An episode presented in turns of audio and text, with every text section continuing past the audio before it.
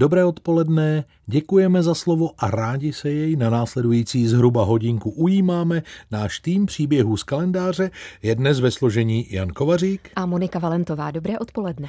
Ten dnešní příběh z kalendáře bude doslova vonět dobrodružstvím. Ano, bude plný nebezpečí, ale i neskutečného bohatství. Ale pozor, také plný bídy, útrap a nemocí. Bída, útrapy, nemoce. Tak možná si říkáte, že jsme vyčerpali svůj příděl indicí. Ne, ne, ne, indicie teprve přijdou. Přece jen se stalo dobrým zvykem v příbězích z kalendáře dát jasnou nápovědu, o čem se budeme následující hodinu bavit. Tak teď zcela seriózně, tady je první indicie a ta zní Kalifornie. Indicie druhá, nugget. A indicie třetí, vysoká teplota. Předpokládám, že snad tušíte, o čem se dnes budeme bavit. Pokud ne, nebojte se, nebudeme vás příliš dlouho napínat. Přesněji řečeno, napínat vás budeme přesně tak dlouho, jak dlouho bude znít následující píseň. Já na tom, milí posluchači, trvám. Dnešní příběhy z kalendáře budou vonět dobrodružstvím a vlastně ještě něčím taky budou vonět dálkami. No ano, a to mnohdy nepřekonatelnými. Leč přece jen překonanými. A cože to vlastně propojuje naše dnešní tři indicie? Kalifornii, nugget a vysokou teplotu? Zlatá horečka. Mm-hmm. Ta začala v Kalifornii v roce 1848, kdy tady bylo nalezeno první zlato, tedy nugget zlata. Aha, horečka, na kterou žádná antipiretika nezabírají. Hmm. Lidská touha po zlatu je odvěká, nejde tedy pochopitelně o jedinou zlatou horečku, která kdy lidstvo postihla a my rádi připomeneme i ty další. A u té asi největší dojde i na horečku skutečnou. No především proto, že při ní rozhodně nehrozilo velké horko, právě naopak. Ale sluší se začít opravdu v tom roce 1848 v Kalifornii, která je dnešním odrazovým můstkem. No jak se to vezme? Kdybychom to brali důsledně po pořadě, tak první zlatá horečka vypukla ještě dřív, a to v severní Karolíně. To máš pravdu a bylo to už roku 1803. No a vlastně to všechno začalo ještě o čtyři roky dřív. Tenkrát syn farmáře Johna Reeda našel velký žlutavý kámen. Na místě nálezu Reedovi provedli průzkum a zahájili povrchovou těžbu zlata. No ale když to říkáme takhle, tak to vypadá, že o nějakém dobrodružství se tu příliš mluvit nedá. Hmm, určitě ne o takovém jako u Zlaté horečky v Kalifornii a především tedy pak té nejslavnější a největší na Klondajku. Zajímavé je, že i u té kalifornské, ať se držíme hlavního tématu, byl na začátku náhodný nález. Ráno 24. ledna roku 1848 se tesař James Wilson Marshall vydal podél řeky v údolí Sakramenta, aby zkontroloval Mlínský kanál. Zkoušel potřebný tlak k roztočení kola pily švýcarského přistěhovalce Johna Satra, když v tom zahlédl na dně koryta záblesky žlutého kovu. Pozbíral tedy několik vzorků nagetů a začala zlatá horečka. Nutno říct, že to byla choroba velice nakažlivá. Ano, velice, ale o ní budeme mluvit až po písničce. Na dvojce posloucháte příběhy z kalendáře. O tom, jak to bylo se zlatem v Kalifornii na začátku, jsme mluvili před písničkou a teď nás čeká povídání o zlatém věku Eldoráda. Počkej, Honzo, jaké zase Eldorado? Zatím jsme se bavili o údolí Sakramenta v Kalifornii. Ale v pořádku. Název Eldorado se této oblasti v povodí řeky American vžil podle legendárního krále domorodého kmene. Ten si už v 16. století při výročních slavnostech pokrýval celé tělo zlatým prachem. Ach tak, naše zlatokopy ale čekal prach opravdový, zvlášť tedy ty, kteří se za zlatem vydali v krytých vozech přes celou Ameriku. Těch bylo 12 tisíc. Desítky lodí zase přivážely zlatokopy z východního pobřeží, což znamenalo obeplout celou Jižní Ameriku. Není tedy divu, že mnozí se ani cíle své cesty nedočkali. Jiní ovšem ano. Malé přístavní městečko San Francisco se vylidnilo, ale zlatonosné oblasti doslova pukaly ve švech. Zatímco celá Kalifornie měla v té době na 14 tisíc obyvatel, zlatokopů zde byly desetitisíce. Až si říkám, jestli při takovém množství vůbec na každého z nich něco zbylo.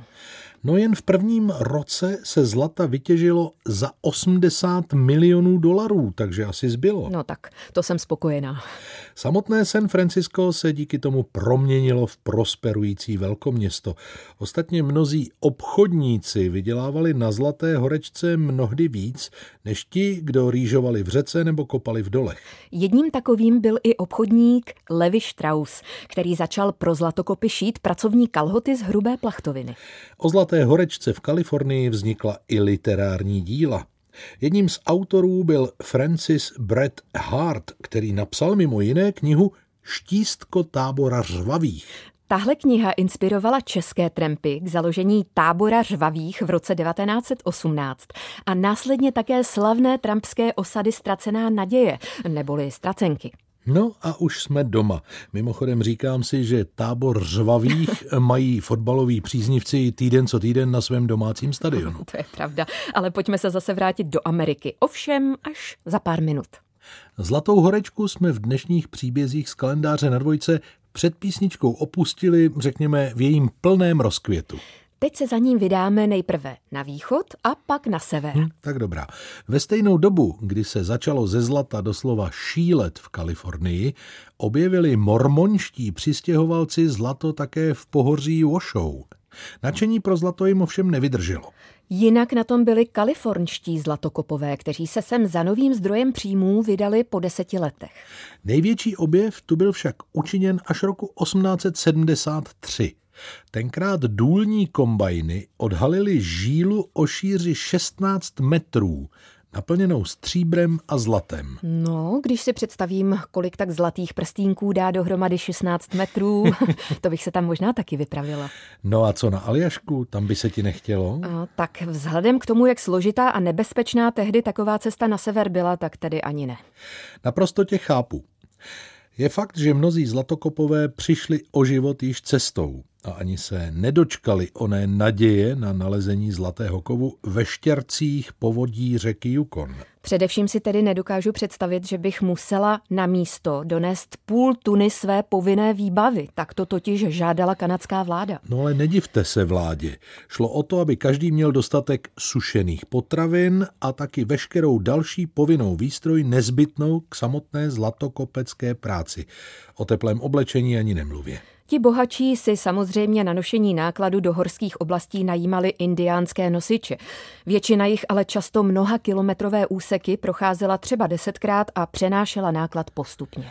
Tam, kde se dalo plout po řece, se mnohdy plavili na neodborně sestavených člunech, které se pak často sami rozklížily a rozpadly. A když ne, přišly peřeje Whiteova průsmyku a v nich mnozí našli smrt. K nebezpečnosti cesty pak bylo zapotřebí přidat skutečnost, že na všechno bylo málo času. Bylo totiž nezbytně nutné dostat se na místo do začátku zimy. A pak tu zimu přežít. Mnohde padala teplota za blizárdu až na 60 stupňů pod nulu. Ne nadarmo se zpívá Severní vítr je krutý. Vypráví se dokonce historka o tom, že jednoho zlatokopa našli zmrzlého v pozici, kdy právě škrtal sirkou aby si zapálil oheň. Nepočítáme-li zlaté poklady původních obyvatel Ameriky, tedy indiánů, první velký a významný zlatý nález v Americe je datován rokem 1799. Tenkrát se ještě jednalo o severní Karolínu. Ta opravdová zlatá horečka pak vypukla v Kalifornii v lednu roku 1848. První nález No kdy jindy než 24. ledna, právě proto vám dnes vyprávíme o kalifornské Zlaté horečce a nejen o ní. A když mluvíme o Zlaté horečce, samozřejmě nemůžeme vynechat tu na Klondajku. Ta byla opravdu žhavá a hodně divoká. Jedním z jejich aktérů byl i spisovatel Jack London a nás by s Honzou zajímalo a doufáme, že i vás, jak to, že Jack popsal tamní situaci tak věrohodně. Možná na to přijdeme v dnešních příbězích z kalendáře. Monika Valentová a Jan Kovařík vás provázejí dnešními příběhy z kalendáře na dvojce, ačkoliv oba mají horečku. Zlatou horečku. Ach, u předchozích zlatých horeček byl na počátku náhodný objev zlata. Kdo stál ale u kolébky zlaté horečky v povodí Klondajku? Hmm, ono se to přesně neví. Upřímně řečeno je hned několik verzí. No tak jsem s nimi. No prosím, chtěla to. Prvním mužem na seznamu je jistý George Washington Carmack, který se zblížil s místními indiány natolik, že si jednu indiánku vzal za ženu. Pracoval jako nosič pro různé výpravy a nakonec se sám vydal za vidinou zlata. Dalším významným mužem byl Robert Douglas Henderson. Když mu došlo jídlo, vydal se pro nové a cestou zpět náhodou narazil na již zmíněného Carmeka. Ten právě lovil ryby a jediné, o čem uvažoval mimo rybolovu, bylo plavení dříví. Henderson se ho snažil získat pro hledání zlata, ale Carmack o tom nechtěl ani slyšet. Dokonce i když jeho indiánský příbuzný našel potok se zlatem, Carmack neprojevil zájem. Jenže po třech týdnech se nakonec přece jen rozhodl za zlatem vydat. A tak se Carmack a Henderson potkali po druhé. A opět to setkání nebylo příliš přátelské. Hmm, to je tak, když se někdo s indiánskou manželkou potká s někým, kdo nesnáší indiány. Hmm, asi ano. Carmack měl slíbit, že když najde cestou nějaké zlato, dá Hendersonovi vědět. Ale nedal. Cestou byli zesláblí a Carmackův švagr, Skookum Jim, šel napřed ulovit nějaké zvíře. A ulovil zlato. Tedy našel místo, kde bylo množství zlata a chtěl si ho dát zapsat jako svůj objevitelský zábor. Jenže jako indián na to neměl právní nárok a tak si vše zapsal Carmack a Skukuma Jima připsal jako polovičního vlastníka. Ve svých pamětech ovšem označil za nálezce sebe. Jenomže existují i záznamy o tom, že jako první tady našel zlato Henderson. Hmm. A teď se v tom vyznejte, když ještě vezmete v úvahu, že do třetice se k nálezu zlata na Klondajku hlásí i jistý Tegish Charlie, který popisuje do všech podrobností, jak zlato našli, právě když šli omývat pískem pánev od jídla. Všichni zmínění si ostatně vytyčili své zábory a začala nefalšovaná zlatá horečka na Klondajku. Hmm, jestli přemýšlíte, jak se o tom ostatní dozvěděli, řekneme vám to už za pár minut. Na dvojce posloucháte příběhy z kalendáře. O Zlaté horečce vám dnes vyprávějí Jan Kovařík a Monika Valentová. A my už víme, vlastně nevíme, ale tušíme, kdo mohl započít Zlatou horečku. Ale kde pak? Víme jen, kteří muži jsou v uším výběru na prvního objevitele zlata na Klondajku. Dobře, dobře. A jaký je v tom rozdíl? No zatím bychom v žádném případě neměli mluvit o horečce. Podle mého soudu jde spíš tak o zvýšenou teplotu. Opravdová horečka, Moniko, přišla až po roce. Hmm, ono vlastně není divu. V době bez internetu, mobilů a podobně se zprávy moc rychle nešířily. No, tu pravou zlatou horečku proto nastartovaly až dvě lodě, které přivezly ze severu hordy blátem ulepených zlatokopů, kteří ovšem přivezli neskutečné množství zlata. První loď SS Excelsior vplula do San Franciského přístavu 15. července 1897. O dva dny později pak parník nazývaný SS Portland přivezl zlatokopy do Sietlu. Ulicemi obou přístavních měst se zpráva o zlatu rozkřikla, No, při nejmenším rychlostí zvuku. Dost možná to byla i rychlost světla z blištícího se zlata.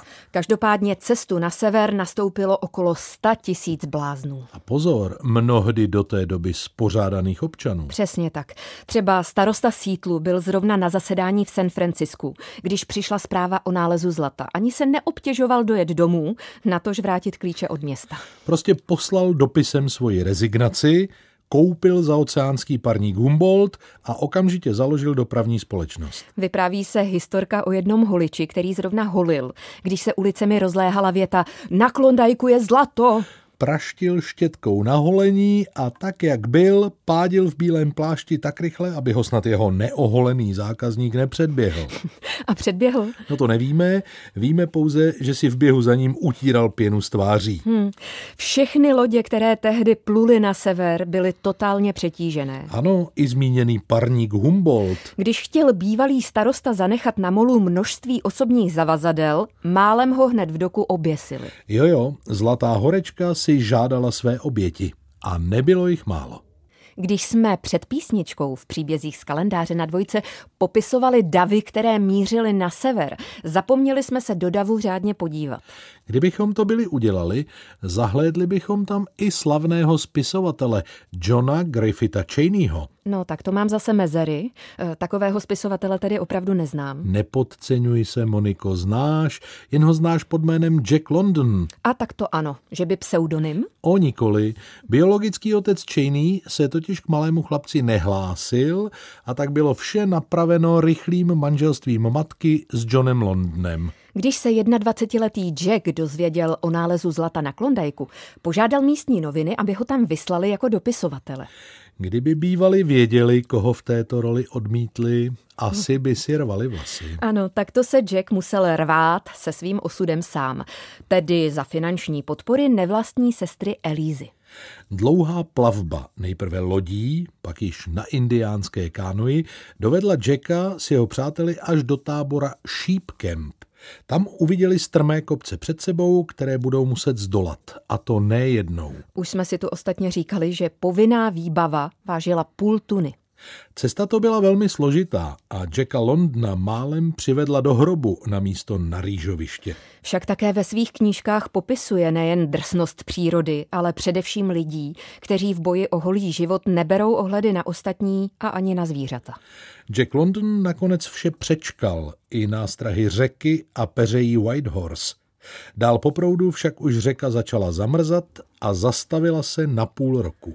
Zimu přečkali v opuštěném srubu lovce Kožešin, kam za Jackem a jeho vyprávěním přicházeli mnozí další dobrodruzi a Jack zase z jejich příběhů čerpal do svých knih. Ze svého vyprávění byl živ i na jaře, když se dostal do města Dawson City, kde za své povídání dostával alespoň lacinou kořalku. Co všechno na severu zažil, si každý ostatně můžeme přečíst v jeho knihách. Jisté je, že sever s kapsami plnými zlata neopustil. Za to si odnesl něco pro něj možná a pro nás daleko důležitější.